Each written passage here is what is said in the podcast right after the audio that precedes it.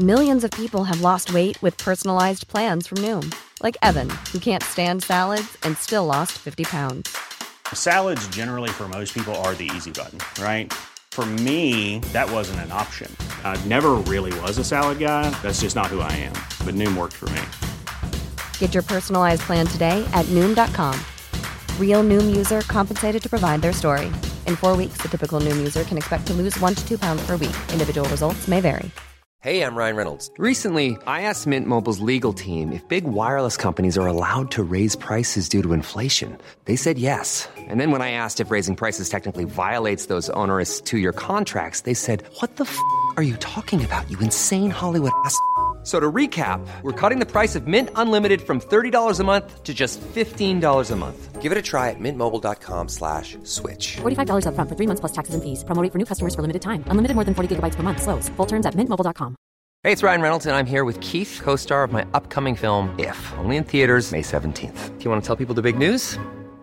All right, I'll do. it. Sign up now and you'll get unlimited for $15 a month and six months of Paramount Plus Essential Plan on us. Mintmobile.com slash switch. Upfront payment of $45 equivalent to $15 per month. Unlimited over 40 gigabytes per month. Face lower speeds. Videos at 480p. Active Mint customers by 531.24 get six months of Paramount Plus Essential Plan. Auto renews after six months. Offer ends May 31st, 2024. Separate Paramount Plus registration required. Terms and conditions apply if rated PG. Palmemordet. Eva Rausing med Gunnar Wall.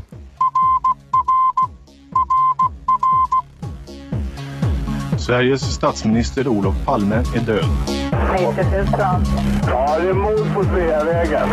Hörde de säger att det är Palme som är skjuten. Mordvapnet med säkerhet är en Smith Wesson, en revolver kaliber .357. Inte ett svar. Det finns inte ett svar. För jag har inget och jag har inte varit Varför skulle jag göra Polisen söker en man i 35 till 40-årsåldern med mörkt hår och lång mörk rock. Välkommen till podden Palmemordet som idag görs av mig, Tobias Henriksson på PRS Media samt av Dan Hörning. Den här podden sponsras av Maxulin. Maxulin är ett kosttillskott för män som vill vara män hela livet. Beställ via maxulin.se palme så deltar du i en tävling med chans att vinna en resa till Stockholm med en Palmevandring. Er ciceron blir givetvis Dan. Ni kan nästa del vid det här laget, för trots annonsörer så är det som vanligt ni lyssnare som finansierar den största delen av podden. Om ni vill stötta oss ekonomiskt, gå in på patreon.com palmemordet, alltså P-A-T-R-E-O-N, och donera en summa som podden får per avsnitt. Idag kommer Dan och jag att prata om de uppgifter som Eva Rausing hade om Palmeutredningen. Vi gör det tillsammans med en speciell och ofta återkommande gäst. Vi låter Dan presentera honom. Hej! Idag sitter jag här med Tobias. Hej Tobias! Hej Dan! Och med Gunnar Wall. Hej Gunnar! Hej Dan! Hej! Välkommen tillbaka! Tackar, tackar. Jag räknar precis ut att det här måste vara sjätte gången du är med i podden tror jag. Det kan nog vara riktigt. Ja, och idag ska vi prata om, ja vad ska vi prata om? Vi skulle prata om Eva Rausing. Ja. Och det är ju ett drama där du har fått en, eh, en roll. Inte Ja. bara som författare och journalist utan ja, eller snarare som författare och journalist men i dramat. Ja, nej det var, det var ju lite speciellt och jag förstod ju inte först hur stort det skulle bli. Ja. Eh, det startade sommaren 2011. Jag höll på att skriva klart en bok om 11 september. Det var ju tio år Just det. efter dådet då. Så jag hade fullt upp med det.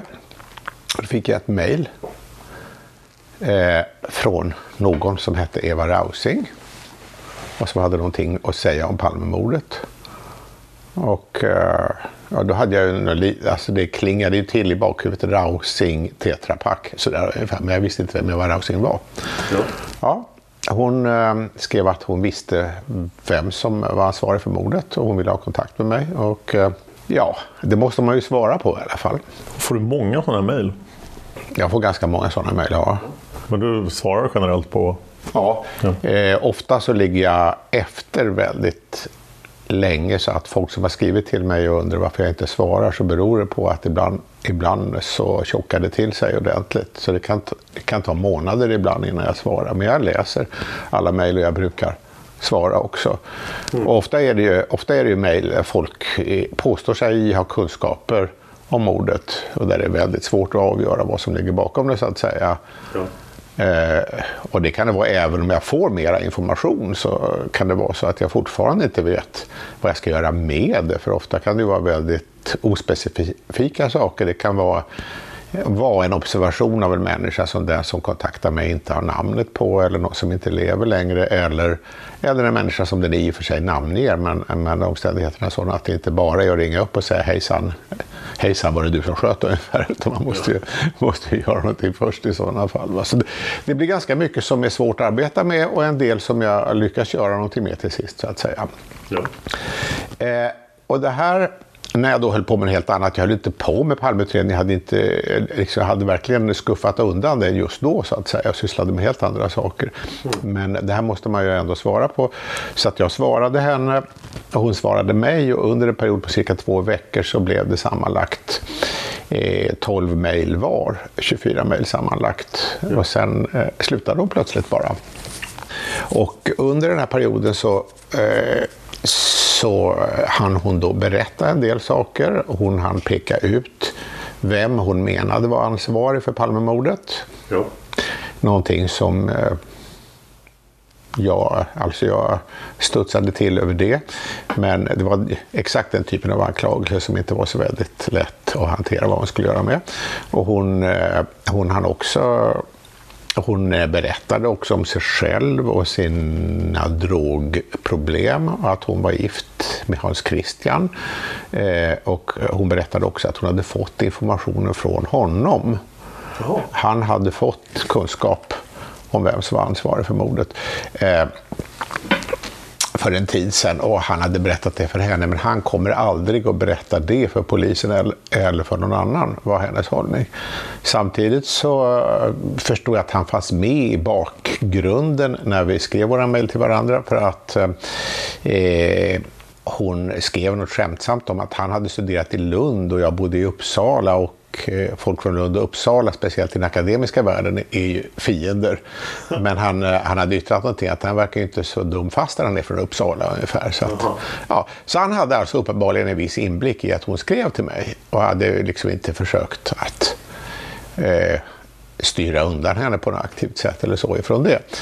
Eh, så att, eh, och jag förstod att hon hon eh, ville, ville lämna över informationen åt Palmeutredarna så att de skulle få full information om vad det handlade om. Hon lämnade en del information som var, som jag kunde bedöma uppenbart felaktig. Till exempel att vapnet som hade använts vid mordet skulle vara eh, en, ett 22-kalibrigt vapen. Alltså ett ganska litet vapen.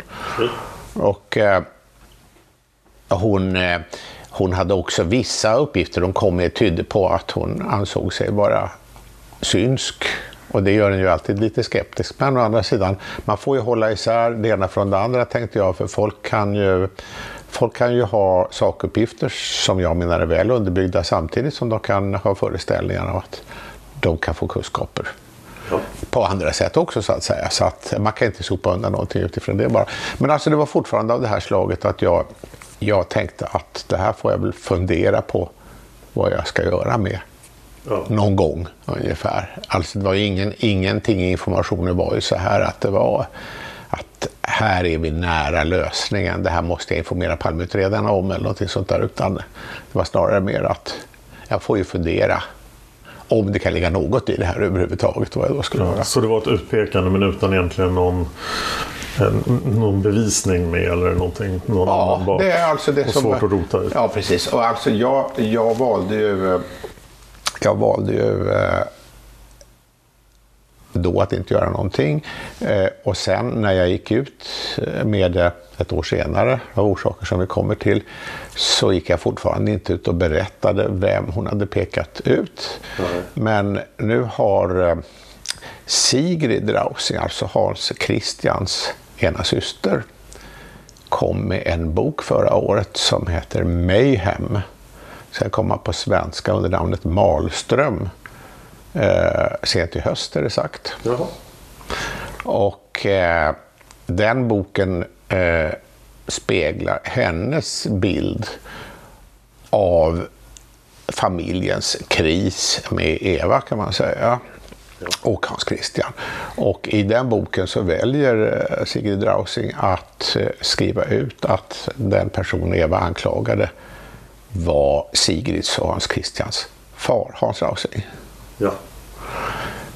Eh, en av de två arvtagarna till Precis. Hans och Gad Rausing eh, övertog det från Ruben Rausing. De flyttade till Storbritannien med företaget och sen så köpte Gad ut Hans vilket gjorde att Hans fick väldigt mycket pengar men hade inte kvar företaget längre. Just det, och de flyttade ut från Sverige 84 om jag inte har fel. Ja, det var på 80-talet. De höll på i flera år och flyttade ut. Det var en jätteoperation att flytta från Sverige och det gjordes i hemlighet. Och anledningen till att de flyttade företaget från Sverige kan man säga, det var det svenska skattesystemet och det var löntagarfonderna som var en fråga som var under uppsegling då. Så att de var ju väldigt, väldigt fientliga till den socialdemokratiska politiken som fördes. Och de såg det som att det skadade företaget och att det låg i företagets intresse ja. att flytta ut så att säga. Och de var väl inte ensamma om det heller? Nej, det gjorde ju till exempel Ingvar Kamprad och Ikea gjorde ju, gjorde ju liknande operationer. Det är ju de två mest kända exemplen och det speglar ju så att säga stämningar som var vanliga i näringslivet på den tiden. Va? Väldigt, väldigt, väldigt utbredda och djupt förankrade. Det fanns ju en massa opinionsyttringar från näringslivet emot fonderna också väldigt starka ord som fälldes i, i de här debatterna. Så det var ju helt uppenbart att visst fanns det en konflikt mellan eh, svenska storföretagare och Palme om man uttrycker det på det sättet. Mm. Det är inget snack om saken och det var ju till och med så att eh, det har rapporterats om att efter valet 85 så eh, pågick det en insamling bland svenska storföretagare också där man uppsökte eh, sådana som fanns utomlands för att få dem att skänka pengar för att bli av med Palme. Just det, det har du pratat om i Alf E-spåret. Just det. Ja. Eh, så det var nog så påtagligt och exakt hur man skulle bli av med Palme då, det är svårt att säga. Det var inte något val i närheten utan det måste ju varit andra saker man tänkte på. Det behöver inte ha varit olagligt. Men alltså det säger fortfarande en del om vilka starka stämningar som fanns. Mm. Ja, i alla fall detta. Så, så gick det då ett år. Alltså det var faktiskt så att jag hade inte gjort någonting åt Eva Rausings mejl. Jag hade liksom inte, hade inte undersökt, jag hade inte tagit upp det med andra egentligen, utan det låg bara där. Ja. Och så plötsligt så nås jag av nyheten att Eva Rausing är död. Ja. Och att det visar sig att hon har hittats i hennes och makens lägenhet. Ja och att hennes make är gripen av Scotland Yard och är misstänkt för mord. Oj. Ja, då hajade jag ju till. Det var ju liksom, ja, det var en chock. Och då påminde jag mig att Eva hade skrivit till mig att eh, se till att undersöka om jag skulle dö under mystiska omständigheter. Jag skojar bara, hoppas jag. Ja, uppriktigt sagt så när jag fick det mejlet när hon skrev så där så tog jag inte så väldigt allvarligt på det heller för att det är inte särskilt ovanligt att folk som skriver eller ringer till mig har föreställningar om att de själva kan vara hotade, att det kan vara farligt för dem att höra av sig till mig och sådär. Ja. Och eh, min allmänna inställning är väl att det är väl väldigt sällan som man har anledning att tro att det är så. Fast jag har full förståelse för att människor som tror sig veta någonting om århundradets mord i Sverige, eller vad man ska kalla det för, eh, kan känna sig oroliga. Det är ju inte konstigt så att säga. Men, men, eh, men jag hade liksom inte, hade inte då reagerat över att hon skrev så här särskilt mycket. Men sen när, när hon då dog och hennes make misstänktes för mord, då är det klart, då, hur gammal, då stegrades ju upplevelsen. Hur gammal var hon? Eva, Eva Rausi var i 50-årsåldern. Ja. Mm.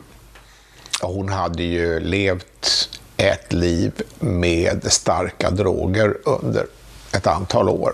Så att det var naturligtvis inte inte helt överraskande att hon dog. Hon hade också hjärtproblem och, och andra fysiska svagheter. Så det, alltså det var, ja, det var, alltså det var väl eh, inte orimligt att man kunde ha förväntat sig att hon inte skulle bli så gammal.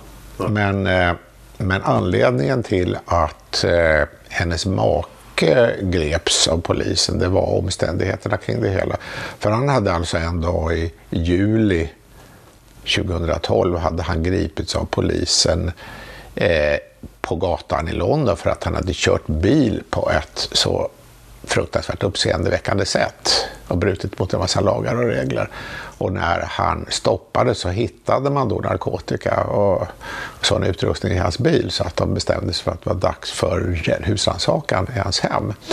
Eh, ett eh, stort hus på en flott adress i centrala London som han och Eva ägde, ägde tillsammans och som de egentligen bara utnyttjade en liten, liten del av.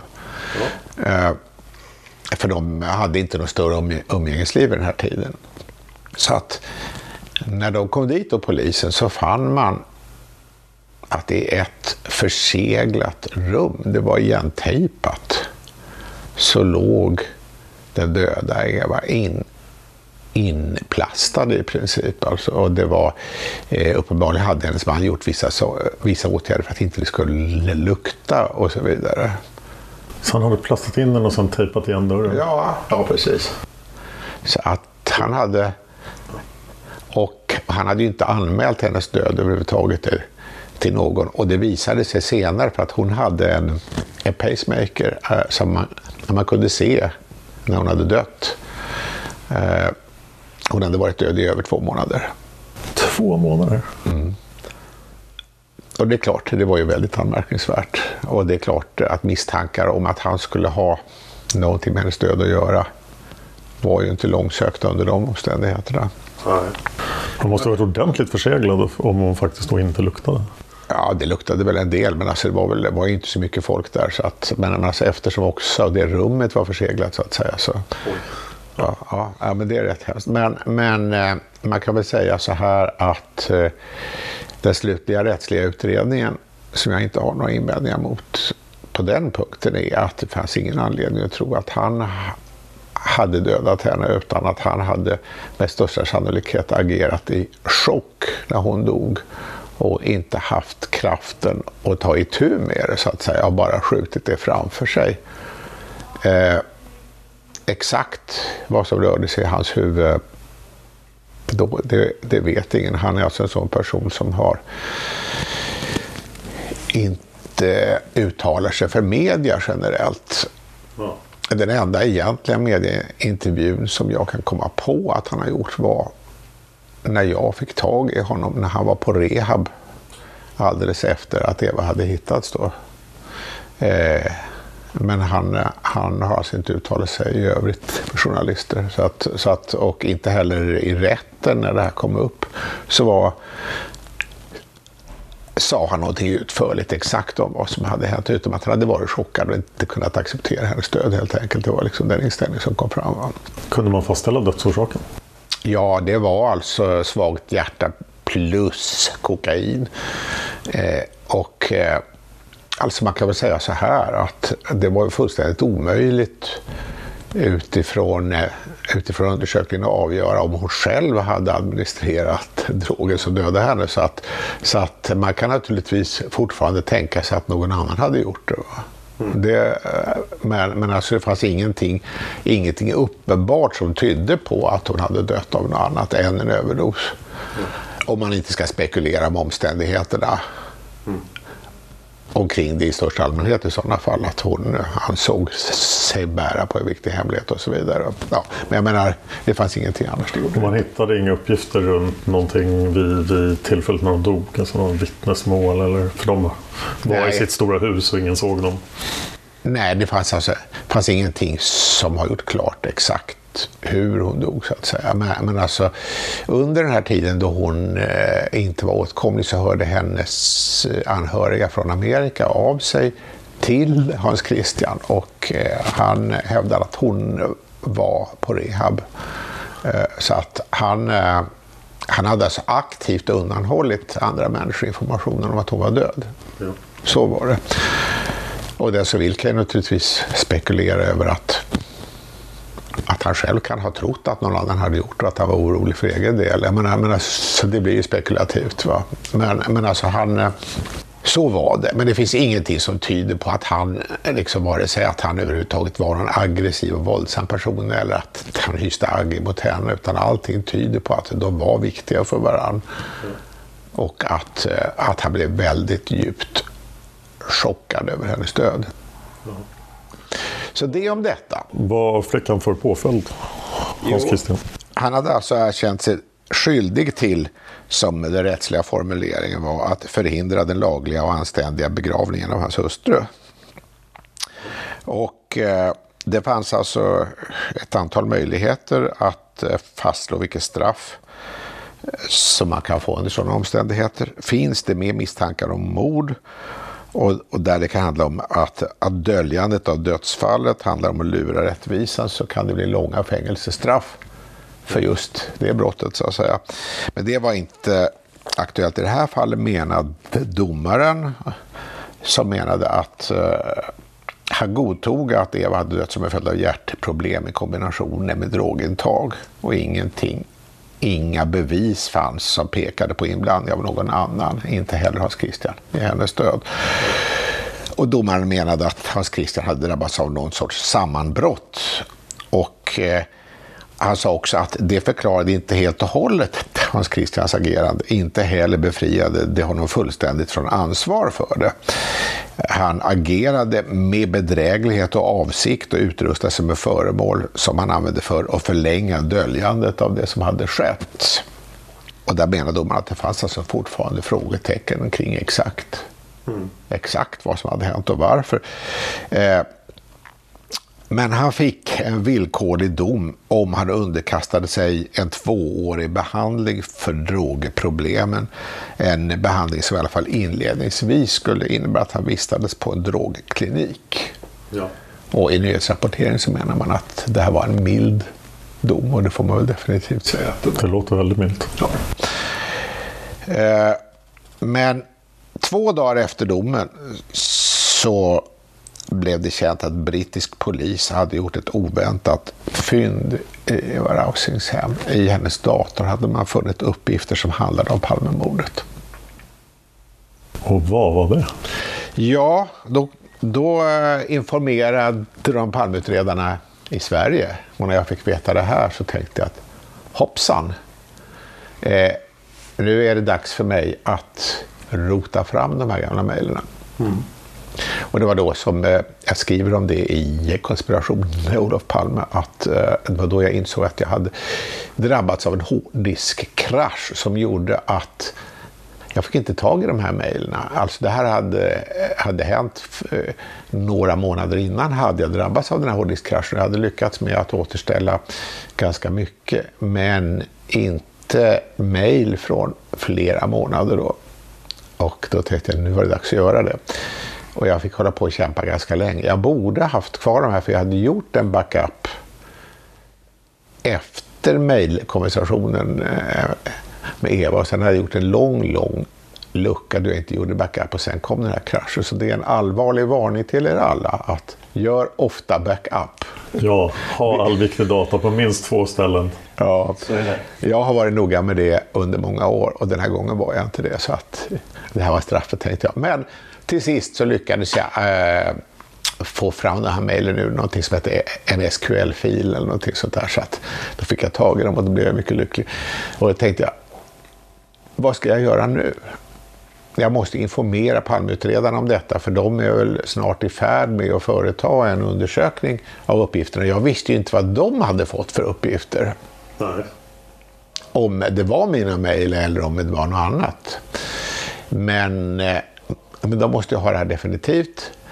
Samtidigt så kände jag att jag vill inte bara tyst och stilla lämna det till dem. Därför jag tänkte att är det någonting som ligger bakom det här, vilket ju det skulle kunna vara uppenbarligen, Ja.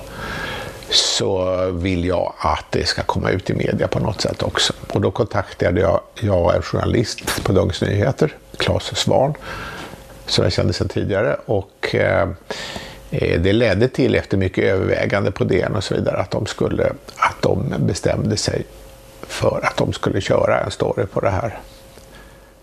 Där, där de inte identifierade vem Eva pekat ut så att säga, men där, där det skulle framgå att det var en svensk affärsman som hon hade pekat ut.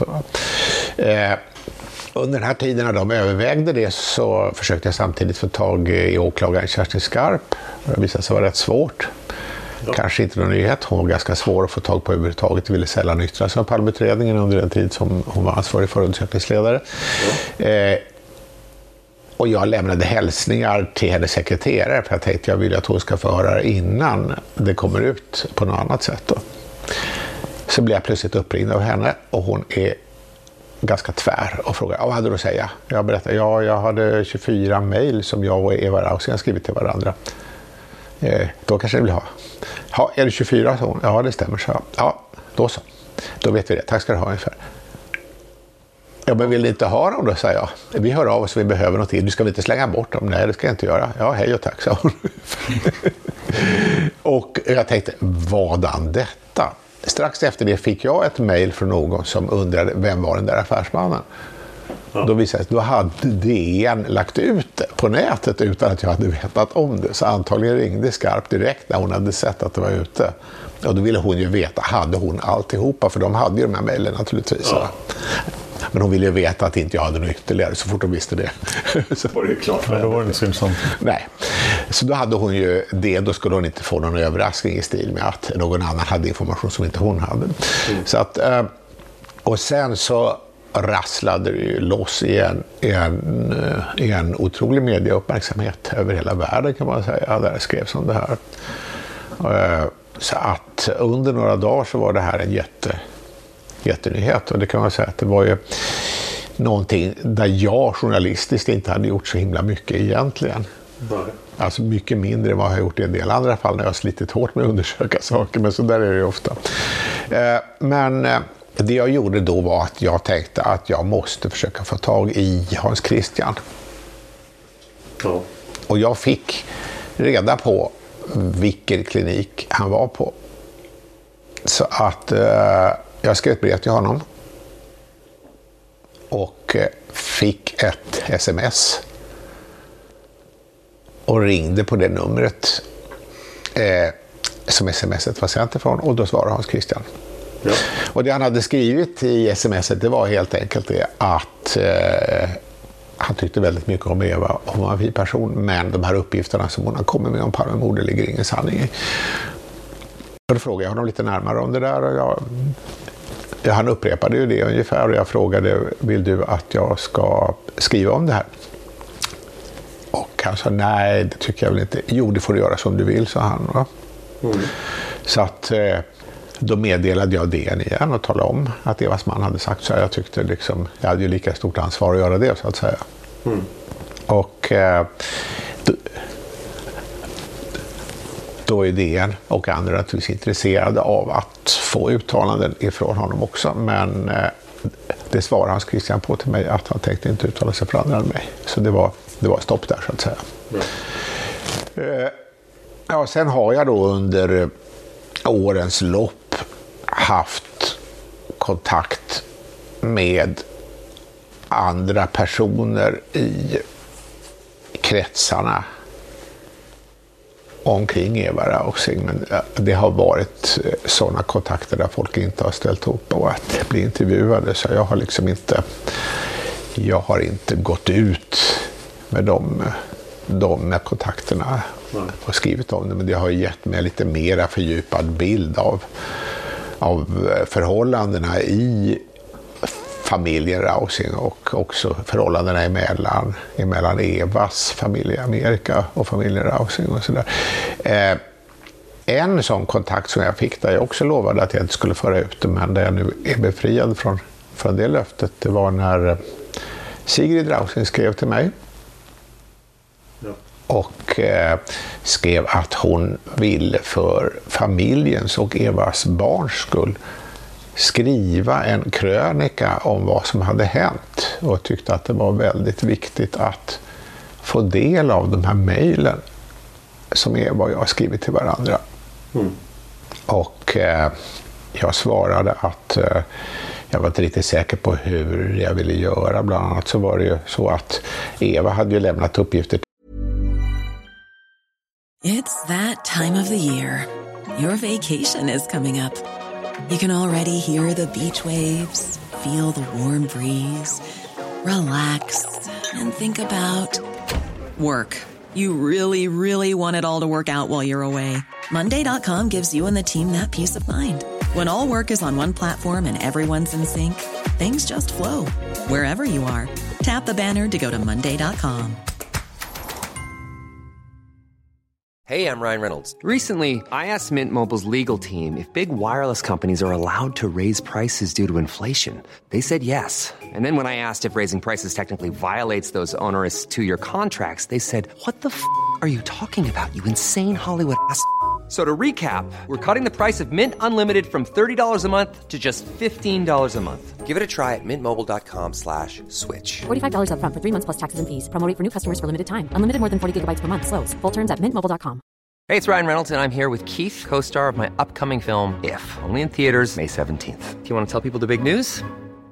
All right, I'll do it. Sign up now and you'll get unlimited for $15 a month in six months of Paramount Plus Essential Plan on us. Mintmobile.com slash switch. Upfront payment of $45 equivalent to $15 per month. Unlimited over 40 gigabytes per month. Face lower speeds. Videos at 480p. Active Mint customers by 531.24 get six months of Paramount Plus Essential Plan. Auto renews after six months. Offer ends May 31st, 2024. Separate Paramount Plus registration required. Terms and conditions apply if rated PG.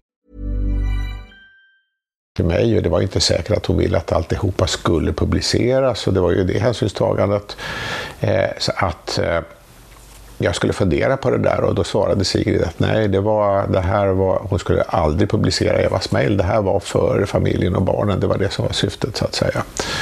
Ja, då hade jag ändå, jag hade samtidigt fått klart för mig att det fanns upphovsrättsliga problem för att det var ju så att säga Evas arvtagare som skulle avgöra rätten att publicera mejlen. Mm. Och dessutom så, så att jag kunde inte, eh, jag kunde inte utan vidare eh, hantera dem där hur som helst då. I alla fall inte hennes. Det jag skrev själv Fast det blir inget hinder, hinder för det för sig. Och det andra var att jag förstod att Palmeutredarna, jag hade fått information från dem att de, de, de ville hellre att Sigrid vände sig till utredarna. Om hon hade några frågor så kunde hon ju be dem att få ut mejlen i sådana fall. Mm. Och en bakgrund till det här var att Sigrid hade först gått med på att låta sig höras av Palmeutredarna men sen hade hon ändrat sig i sista stund sen det hade kommit ut i media att hon skulle höras och det, och det hade hon tyckt var så negativt så då hade hon bara hoppat av. Så att utredarna de hade inte lyckats höra Hans Christian, de hade inte lyckats höra Sigrid, de hade väl inte lyckats höra någon i familjen Rausing. Så att de satt ju där med uppgifter som de måste göra någonting med och mm. hade väldigt svårt att få information. Och det är ju klart att de skulle ha föredragit att, att eh, få prata med Sigrid. Då tyckte jag då var det liksom inte min sak att ge henne de här mejlen. Sen visade det sig då förra året att då kom ju hennes bok och eh, där berättar hon då att Gunnar Wall lämnar inte ut de här mejlen till mig. Så, att, eh, så den förfrågan från hennes sida kan man säga att har hon själv valt att gå ut med och berätta att, att hon hade gjort den. Eh, och den boken eh, den är ju en ganska detaljerad beskrivning av hennes syn på hur Eva och Hans Christian så att säga bröts ner av drogerna och eh, det sätt de framställs som är otroligt negativt för dem. Och eh, jag vet inte hur Eva, Hans Christians barn uppfattar att eh, uppfattar att en sån bok når offentligheten. Man kunde ju tänka sig att om Sigrid hade någonting att säga barnen så kunde hon ha sagt det under andra former. Mm. Men, men, eh, men det där är väl bara en av många speglingar att, av att det var en väldigt infekterad konflikt i familjen Rausing som naturligtvis hade att göra med Hans Christians och Evas drogmissbruk som ju förvisso var allvarligt. Och en aspekt av detta som ju tog som ju eh, ställde saker och ting på sin spets var att eh, Sigrid och hennes syster Lisbeth Rausing var indragna i, i projektet med att ta ifrån eh, Eva och Hans Christian deras fyra barn så att systrarna övertog ett ansvar för vårdnaden av barnen istället. Och det där var, det där var Eva, hon var fruktansvärt upprörd över att hon hade förlorat vårdnaden av barnen. Det kan man ju tänka sig.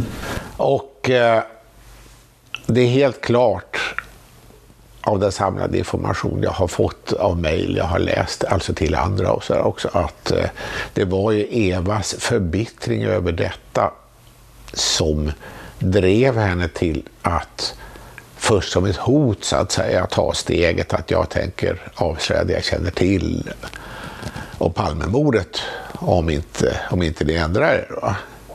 Och det där blev liksom eh, ett, en fixering för Eva, att liksom hon såg det som ett sätt att kämpa för det hon ansåg var hennes rättigheter. Så att säga. Mm. Nu kan man ju nu kan man ju säga, nu har ju, nu har ju om man tar del av Sigrids version så var det helt uppenbart så att, att Eva och Hans Christian var direkt olämpliga som föräldrar och att Eva, Eva borde ha accepterat att, att inte hon skulle få ta hand om barn. Samtidigt har då Evas amerikanska familj, de har gjort uttalanden med innebörden att det skulle ha gått att, eh, att hjälpa Eva och Hans Christian om inte det här ytterligare slaget att barnen togs ifrån dem hade inträffat. Mm. Och eh, det där är naturligtvis väldigt svårt för en utomstående att ha någon bestämd uppfattning om. Och det har inte jag heller. Men, eh, men däremot kan man säga att det, det förklarar eh, varför Eva agerade som hon gjorde. För att man kan säga så att Eva var inte intresserad av, av Sverige och svensk politik ja. överhuvudtaget. Hon brydde sig inte om Palme något särskilt. Det var inte något viktigt för henne. Nej, hon hade ingen koppling till Sverige förutom sin makes svenska Exakt, exakt. Så att liksom, för henne var inte det någon fråga som hon engagerade sig i. Hon hade inte några djupa kunskaper om Palmeutredningen eller något sånt heller. Mm. Utan eh, det här var en fråga som eh, seglade upp för henne i förhållande till det här andra. Och eh, det tycker jag, det säger ju inte någonting automatiskt om eh, hur eventuellt intressanta hennes uppgifter kan vara. Eh, alltså det, det hon förespeglade var ju att hennes man hade hört någonting som hade fått honom att dra slutsatser i skuldfrågan om Palmemordet. Och, och då kan man naturligtvis tänka sig, det finns ju en skala av saker och ting, antingen att, att Eva har, har missuppfattat sin man eller att hon har i efterhand har inbillat sig vad han har sagt. Eller att han har sagt någonting som hon har övertolkat. Eller att han själv hade blivit orolig över någonting som han hade hört och fört det vidare till Eva. Och det han blev orolig för behövde naturligtvis inte på något sätt eh, vara av det slaget som Eva, Eva uppfattade det som. Men det skulle ju kunna ligga någon, någonting i det på det sättet att han hade uppfattat att, att hans far hade varit indragen i någon kampanj för att bekämpa Palme, kanske hade skänkt pengar i likhet med andra affärsmän och liknande. Och att, och att han själv då, då gjorde, en, gjorde, gjorde, gjorde en tolkning av det som, som blev liksom mera dramatisk än vad, än vad sakuppgifterna gav något uppenbart utrymme för. Va? Det så att alltså, men alltså det är ju självklart fortfarande så är det ju intressant att fråga sig varför, varför uppfattade Eva som att hennes man hade hade sagt någonting med den innebörden till henne.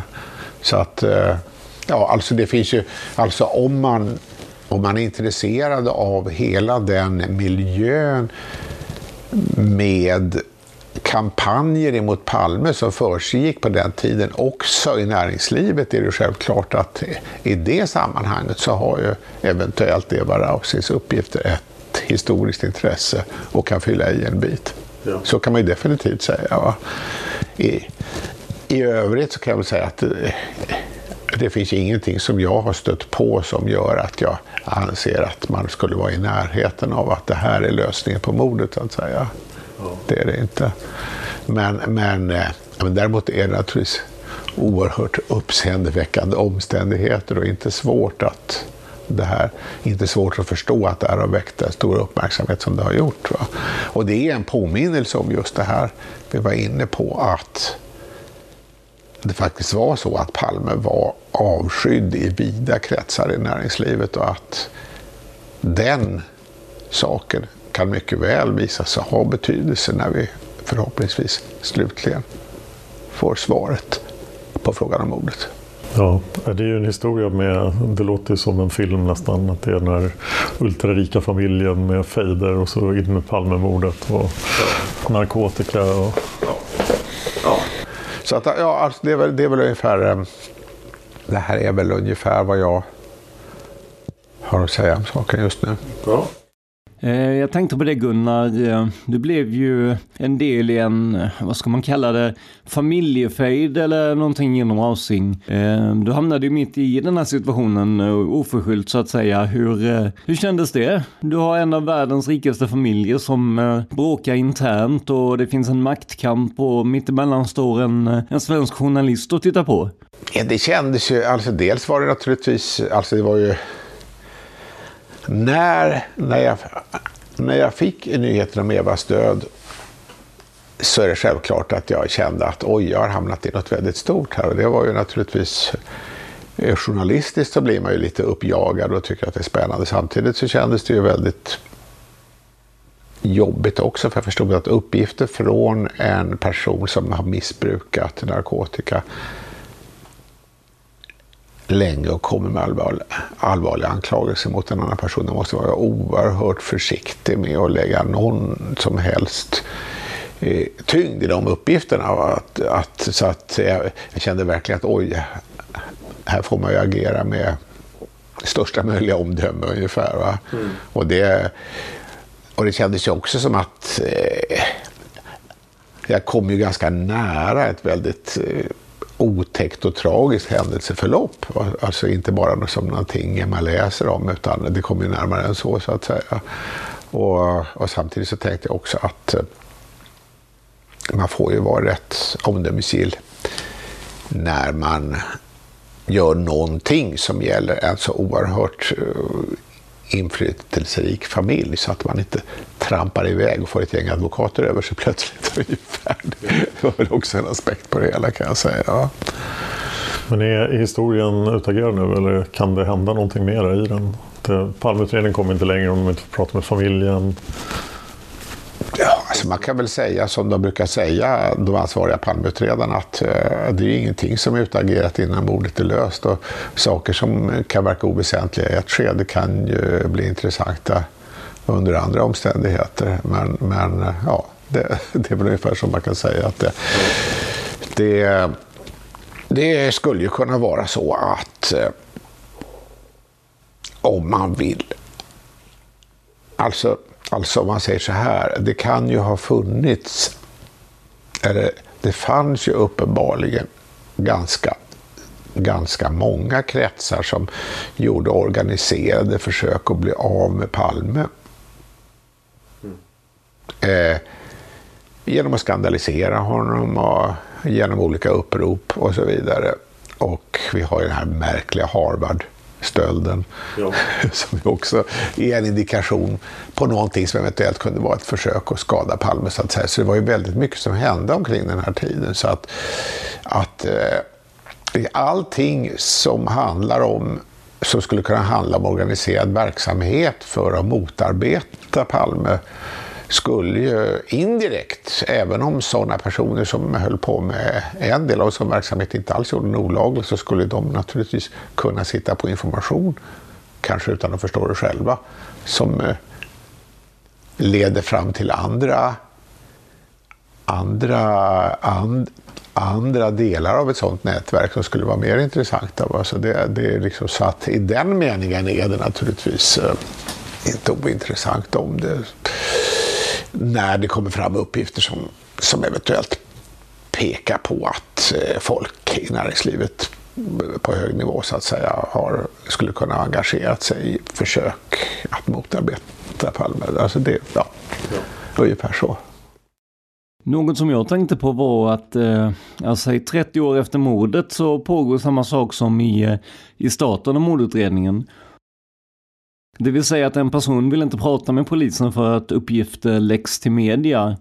Eh, du sa att, eh, var det Sigrid Rausing som inte ville prata med polisen för att det kom ut i media?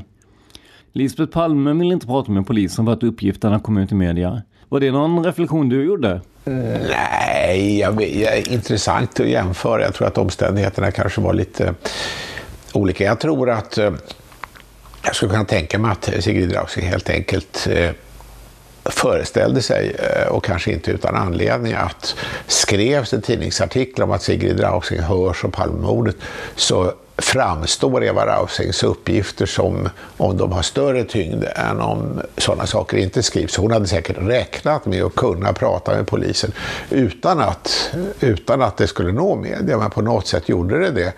Och då tror jag att hon slog bakut och bestämde sig för att eh, då var det inte hennes intresse av att eh, att, att överhuvudtaget ställa upp i det sammanhanget längre.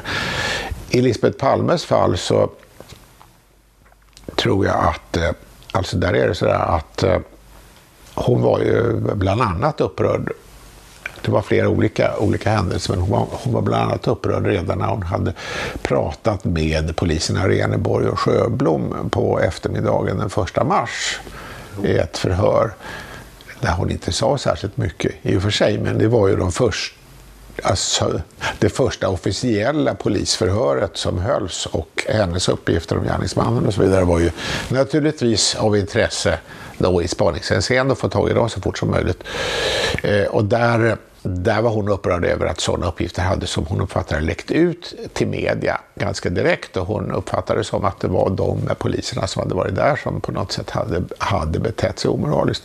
De har, eh, de har i olika sammanhang gjort klart att de har absolut inte läckt. Och, eh, Hans Ölvebro sa till Marjasin-kommissionen eh, långt senare att eh, han tolkade som att det inte var någon läcka utan att det var vanligt spaningsarbete, det vill säga att uppgifterna från Lisbeth om gärningsmannen hade rapporterats vidare till media som ett led i att få hjälp ifrån allmänheten. Det låter väl som ett rimligt steg? Ja, alltså det fanns ju ingenting i det förhöret som ju är offentliggjort. Det finns ju ingenting i det förhöret som liksom är eh, på något sätt av det slaget att eh, man uppenbarligen tycker att det här förstår jag att de måste hemlighålla. Men som jag är inne på i min senaste bok Huvudet på en påle så menar jag att eh, det finns ganska mycket som tyder på att Lisbeth Palme hade lämnat mera känslig information i ett mycket tidigt skede till folk som hon hade förtroende för och att eh, både hon och de hade, hade liksom haft någon sorts överenskommelse om att det här är känsliga saker som inte bör nå ut vare sig till media eller till lägre instanser i polisen. Eh, utan att det här måste utredas på ett mycket känsligt och sekretessfullt sätt. Och där kan man tänka sig att så fort som Lisbeth då uppfattade att saker hon hade sagt överhuvudtaget nådde ut i media så kände väl hon en oro för att eh, rätt som det är så kanske sådana riktigt, riktigt känsliga uppgifter som hon har berättat också. Jag, jag tror också att hon kanske hade svårt att avgöra exakt vad det var som var riktigt känsligt och vad som inte var, utan att hon snarare hade liksom, så att säga, fått stöd för en uppfattning att allting hon har sagt och vet att det skulle vara skulle behandlas mycket hysch-hysch. Man ser ju också det, att eh, det har ju hållits väldigt lite förhör med Lisbeth i utredningen överhuvudtaget. Inte minst om, inte minst om man jämför med Sigge Cedergren, eh, exempelvis. Mm. Där han ju liksom har fått hålla på sida upp och sida ner om olika vapen som han tycker sig minnas och inte kommer ihåg nästa gång. Och så där. Men alltså Lisbeth Palme som ju inte bara var det centrala vittnet på plats, utan också den som var bäst skickad, kan man tycka, att informera utredarna om vad hennes make hade gjort och funderat över och eventuellt varit orolig för vilka, vilka konflikter han kunde haft och så vidare under tiden närmast före mordet. Mm. Hon är ju knappt hörd om detta alls, i alla fall inte i några offentligt eh, kända förhör. Ja, det. Och det, och inte minst hennes eh, agerande när det var aktuellt att de skulle ställa upp i rättegången eh, tycker jag understryker att eh, hon upplevde en väldig konflikt. För att hon sa till Solveig Riberdal eh, i ett ganska tidigt skede före rättegången, alltså, alltså, alltså inte då när hon så att säga i slutet ställde vissa speciella krav på att hon skulle komma dit, utan i en fas innan så sa hon till Riberdal att hon hade inte bestämt sig för om hon skulle ställa upp i rättegången överhuvudtaget. Och det är ju, kan man tycka, när det gäller, gäller mordet på hennes man så är det en eh, lite överraskande inställning. Speciellt eftersom hon hade slagit fast att hon menade att hon hade gjort ett utpekande som hon var övertygad om. Så varför, varför inte ställa upp? Jag kan ju tänka mig att hon eh, Alltså den enklaste förklaringen faktiskt. Så man ska alltid söka sig till enkla förklaringar. Eh, kanske inte låter som en enkel förklaring, men jag tycker att det är det. Det är att eh, hon visste om att i en rättegång fanns det en påtaglig risk att hon skulle kunna få frågor om sådana saker som inte ingick i de, liksom i de förhör som skulle få offentlighet i och med åtalet. Och jag går in i boken bland annat på vad Åke Rimborg eh, har berättat om att hon sa på Sabbatsberg. Och vi belyser här i våra förra avsnitt ja. huvudet på en påle 1 och 2. Ja, så kan man lyssna Men har du eh, fått eller hört uppgifter om att Lisbeth nyligen har hörts av den nya Palmeutredningen? Ja, det enda som jag har hört faktiskt, det var ju det här, det var ju i någon av intervjuerna med Christer Petersson eh, omkring årsdagen. Mm. Så säger Petersson att eh, det definitivt är angeläget att höra Lisbeth Palme och, när han får frågan om det har gjorts så undviker han den frågan och säger att eh, han vill inte säga om det har gjorts men det är i alla fall angeläget att göra det. Så att eh, eh man kan ju fundera på om det har vad som kan ha förekommit där. En sak som jag också har reagerat på i sammanhanget och också många andra är ju det att eh, i och med Filters senaste ja. avslöjade så yttrade sig ju eh, i alla fall två av sönerna Palme på ett sätt som tyder på att de var villiga att ompröva att det skulle vara Pettersson som var gärningsmannen. Det är ju väldigt anmärkningsvärt efter ja, så här lång tid. Ja, för att eh, fram till nu så har det varit en väldigt så här, fast front som familjen har bildat. Eh, att, att Lisbets uttalande, utpekande är riktigt och det finns ingenting att lägga till. Och allt annat är bara spekulationer och konspirationsteorier ungefär. Så att, eh, det fanns en artikel i New York Times där eh, Mårten uttalar sig, eller hur? Ja, ja just det, Mårten. Och där han går lite längre än vad som har stått i Svenska Tidningar. Det låter definitivt som att han är inne på att ompröva saker och ting. Så att man kan ju undra om det där kan vara en följd av eh, kontakter emellan familjen Palme och utredarna. Att, de liksom, att, att man har kommit till en fas när eh, där de har eh, tagit intryck av utredningens inriktning. För det kan ju sägas i sammanhanget också att det som Petersson sa när han, när han, när han fick frågan i veckans brott, han svarade ju efter att ha fått samma fråga tre gånger så sa han ju att jag tror inte att det var Christer Pettersson.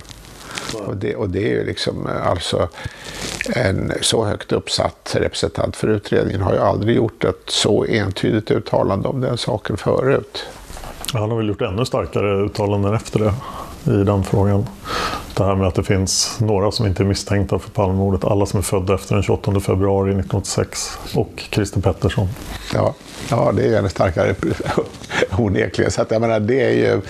Det är ju eh, och då kunde man ju tänka sig att familjen Palme skulle ha reagerat eh, med upprördhet över det men, eh, och eh, tagit avstånd ifrån hela utredningen. Men det verkar inte vara riktigt på den bogen det ligger. Så vi får väl se vad som händer i nästa steg. Jag tänkte på en sak. Oavsett om man har hört Lisbeth Palme i den nya utredningen eller kommer att göra det, vilken trovärdighet bedömer du att en sån, en sån, ja, ett sånt förhör, intervju skulle ha efter så lång tid? Jag tänker hon är, um, hon är äldre, minnen bleknar och så vidare. Skulle det kunna ge något nytt tror du? Ja, det tror jag. Alltså jag tror att eh, speciellt om Lisbeth Palme kan ge några förklaringar till sånt som har varit förbryllande i tidigare förhör. Ja, det vore intressant. Så skulle det naturligtvis kunna ha stor betydelse. Om hon skulle kunna reda ut sånt som har, som har varit motsägelsefullt. Ja. Om, om hon skulle välja att komplettera och säga att det finns saker som inte jag har nämnt eh, i sådana sammanhang förut, men som jag har ja, som jag har rapporterat om för en mindre krets, men som jag tycker spelar roll här. Va? Om hon skulle säga någonting, till exempel av intresse om äh, Rimbords uppgifter och två gärningsmän. Ja. Om hon skulle säga någonting om ett samtal mellan offer och gärningsman. Om hon skulle säga någonting om, eh, om eh, konkreta hot mot Palme eller, eller ytterligare tecken på övervakning som man har märkt. Alltså man, det finns ju sådana saker som, man, eh, som jag har funderat mycket på, till exempel när Holmer förhör Lisbeth Palme eh, i slutet av mars 86 så, får ju, så har han skrivit en väldigt kort sammanfattning av ett ganska långt förhör. Mm. Men där finns ju en liten passus där hon eh, så att säga eh, nämner olika tänkbara internationella motiv till mordet som han inte verkar ställa några följdfrågor på överhuvudtaget. Man undrar hur kan spaningsledaren låta bli att fråga mordoffrets hustru om vad hon menar med det. Är det alltså det borde ju ha lett till en lång rad frågor. Nu måste du berätta varför du säger något sånt. Va? Ja. Eh, om, om hon skulle välja att berätta någonting om det så är det klart att det skulle vara väldigt intressant. Så det, jag menar, det finns ju många många tänkbara frågor som man skulle kunna kunna tänka sig att om hon kommer med ny information att den skulle vara viktig. Man kan naturligtvis också tänka sig att hon skulle komma med nya påståenden som, man, eh, som inte skulle ha samma tyngd. Jag tänker till exempel på när hon eh, någon gång på 90-talet eh, eh, kom med påståendet att hon redan på mordplatsen hade sett att gärningsmannen var alkoholist. Och eh, då undrar man, varför sa hon inte det i rättegången? Och det svar hon lämnade på det då var att jag, hon antog att åklagarna visste allting, det var inte hennes sak att, sak att säga någonting. Men alltså, det var ju så uppenbart att hela rättegången kom ju till sist att handla om, om eh, liksom, hur stor roll hade det spelat att Lisbeth Palme hade fått förhandsinformation innan hon fick se konfrontationsraden. Ja. Det var ju helt centralt. Och det första hon säger är det ser man som alkoholist. Om hon i rätten hade sagt det var oväsentligt för mig för att jag hade ju redan på Sveavägen sett att han var alkoholist. Det hade ju fått en helt annan, helt annan innebörd.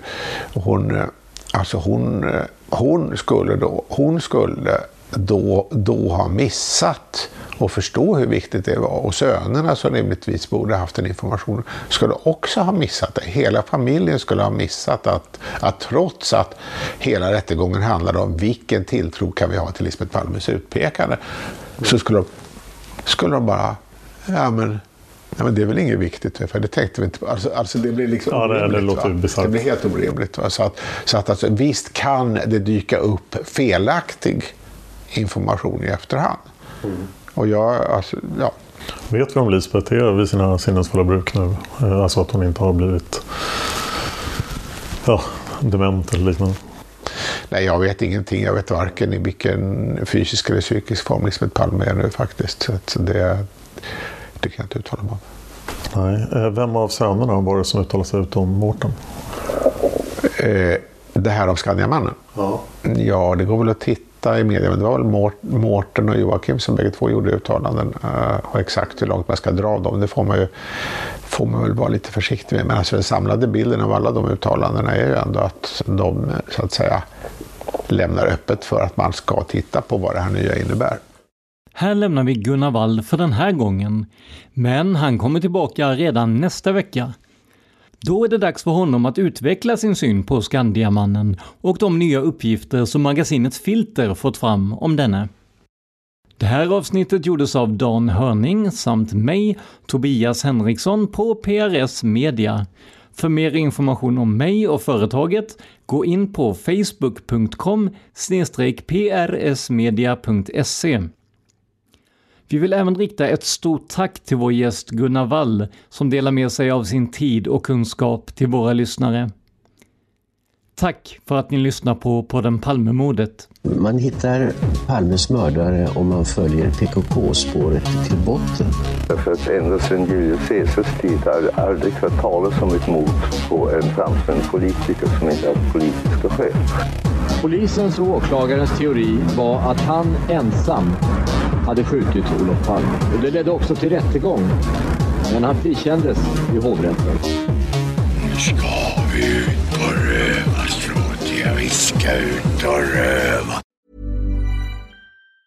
Hi, I'm Daniel, founder of Pretty Litter. Did you know cats tend to hide symptoms of sickness and pain? I learned this the hard way after losing my cat, Gingy. So I created Pretty Litter, a health monitoring litter that helps detect early signs of illness by changing colors, saving you money and potentially your cat's life. Pretty Litter is veterinarian developed, and it's the easiest way to keep tabs on your fur baby's health right at home. Go to prettylitter.com and use code ACAST for 20% off your first order and a free cat toy. Terms and conditions apply. See site for details. Planning for your next trip? Elevate your travel style with Quince. Quince has all the jet setting essentials you'll want for your next getaway, like European linen, premium luggage options, buttery soft Italian leather bags, and so much more. And is all priced at 50 to 80% less than similar brands. Plus, Quince only works with factories that use safe and ethical manufacturing practices. Pack your bags with high-quality essentials you'll be wearing for vacations to come with Quince. Go to quince.com slash pack for free shipping and 365-day returns. When you make decisions for your company, you look for the no-brainers. If you have a lot of mailing to do, stamps.com is the ultimate no-brainer. Use the stamps.com mobile app to mail everything you need to keep your business running with up to 89% off USPS and UPS. Make the same no-brainer decision as over 1 million other businesses with stamps.com. Use code program for a special offer. That's stamps.com, code program.